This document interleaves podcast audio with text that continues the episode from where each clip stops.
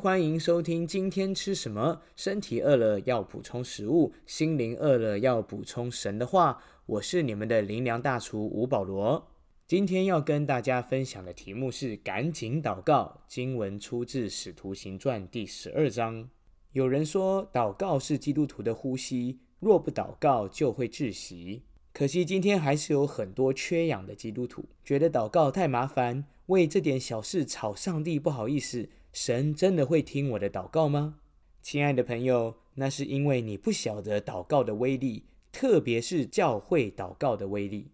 马太福音十八章十八节那里说到：“我实在告诉你们，凡你们在地上所捆绑的，在天上也要捆绑；凡你们在地上所释放的，在天上也要释放。”我又告诉你们，若是你们中间有两个人在地上同心合意的求什么事，我在天上的父必为他们成全。因为无论在哪里有两三个人奉我的名聚会，那里就有我在他们中间。这里的你们指的就是教会。教会不是一个建筑物，教会是一群被主呼召出来的人，而这群人的最小单位，就如同圣经说的，是两三个人。原来两三个被主呼召出来的一群人，就可以行使教会的祷告权柄，地上发动天上，地上所捆绑的，天上也要捆绑；地上所释放的，天上也要释放。使徒行传第十二章就是这样的一个例子。第一节到第四节说到，那时希律王下手苦害教会中几个人，用刀杀了约翰的哥哥雅各。他见犹太人喜欢这事，又去捉拿彼得。那时正是除孝的日子，希律拿了彼得收在监里，交付四班兵丁看守，每班四个人，意思要在逾越节后把他提出来，当着百姓办他。我们看到彼得的处境，他被逮捕，被拘禁。被严严的看守，甚至等待死亡。换句话说，这是彼得最黑暗的时刻。西律王象征着仇敌的势力，他无所不用其极的攻击上帝的百姓。彼得前书五章八节说：“撒旦如同吼叫的狮子，四处寻找可以吞吃的人。”怎么办？赶紧祷告。第五节继续说：“于是彼得被囚在监里，教会却为他切切的祷告神。”在彼得最黑暗的时刻，教会为他切切的祷告，而这个祷告，地上发动了天上天使天君来为彼得效力。第六节说，西律将要提他出来的前一夜，彼得被两条铁链锁着，睡在两个兵丁当中，看守的人也在门外看守。一个夜深人静的夜晚，两条铁链锁着，又被夹在两个兵丁中间，门外还有在两个人。这是最不可能逃脱的地方和契机。但是圣经说到，有一位天使显现，拍一拍彼得，铁链就从他手上脱落下来了。天使带着彼得穿过一层一层的牢房，监牢的门都为他们打开，直到最后带领彼得回到大街上。亲爱的朋友，你不觉得这很夸张吗？当铁链脱落时，难道不会发生声音吗？当监牢的门打开时，难道没有任何一个警卫发现吗？彼得原本不是被夹在两个人中间吗？竟然没有任何一个人发现彼得跑走了？怎么可能？除非神遮盖他，保守他脱离凶恶的处境。对彼得而言，十一节说彼得醒悟过来。这里的英文用的是 came to himself。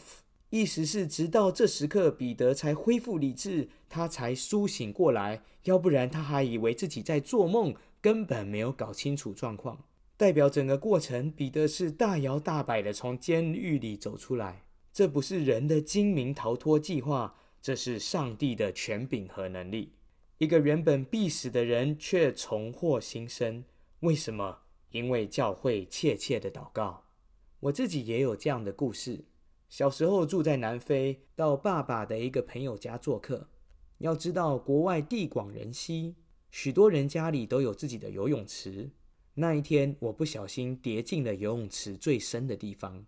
我还记得，不到三十秒的时间，我想呼喊救命，但是水瞬间灌了进来，不到三十秒的时间，我就昏倒了。几分钟后，有人发现我在池底，赶紧把我捞起来。听他们说，那时候我脸发黑，嘴唇发紫，赶紧被送进加护病房。医生告知我的父母，由于我缺氧过久，恐怕很不乐观。就算救回来，大脑也可能因为缺氧有永久性的损害。他们提醒我的父母保持最坏的打算。那时，我父母请求南非的教会为我祷告，也请求台湾的教会为我祷告。时差的关系，几乎二十四小时都有人在为我祷告。神迹发生了，我第二天就醒过来，第三天就出了加护病房，回到一般病房。第四天经过检查，没有大碍，就顺利的出院。没有一个医生能解释为什么这么顺利，只能说这是神机。我最黑暗的时刻，因为教会的祷告，就有了极大的翻转。圣经里头也充满了这样的例子：摩西在红海边祷告，向海伸杖，海被分开，以色列人就得救了。西西家王面对亚述大军的攻击，到圣殿祷告。那天夜里，神的使者击杀了亚述大军十八万五千人，救了整个耶路撒冷城。亚伦拿着金香炉跑到活人和死人中间，为百姓代求，瘟疫就止住了。最黑暗的时刻，因为祷告被翻转过来了。亲爱的朋友，今天就是你最黑暗的时刻吗？可能是因为被之前心爱的人离开你，大考成绩不理想，邀请你赶紧来祷告。马太福音七章十一节说：“你们虽然不好，尚且知道拿好东西给儿女，何况你们在天上的父，岂不更把好东西给求他的人吗？”或许你还不会祷告，邀请你找身边的基督徒为你祷告，让今天的黑暗时刻成为明天的神迹见证。奉耶稣的名祝福你，透过祷告看见改变。邀请你跟我一起来祷告。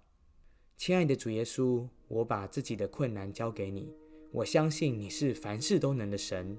我相信最黑暗的时刻，透过祷告就可以看见改变。